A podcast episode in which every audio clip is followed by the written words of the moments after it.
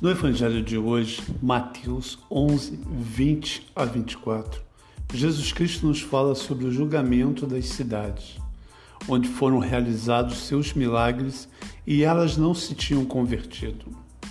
O texto é, como toda a Sagrada Escritura, profundo, mas destaco aqui o versículo 23, quando Jesus afirma que serás atirado até o inferno, referindo-se a Cafarnaum, que, mesmo presenciado os milagres de Cristo, não se converteu e não o seguiu.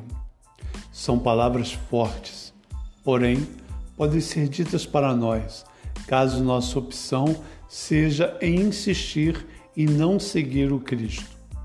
Conhecemos a Escritura, seus ensinamentos, suas promessas e todo o seu sacrifício, e mesmo assim, preferimos seguir nosso caminho na direção contrária àquilo que Cristo nos ensina. No dia do julgamento, Deus será justo.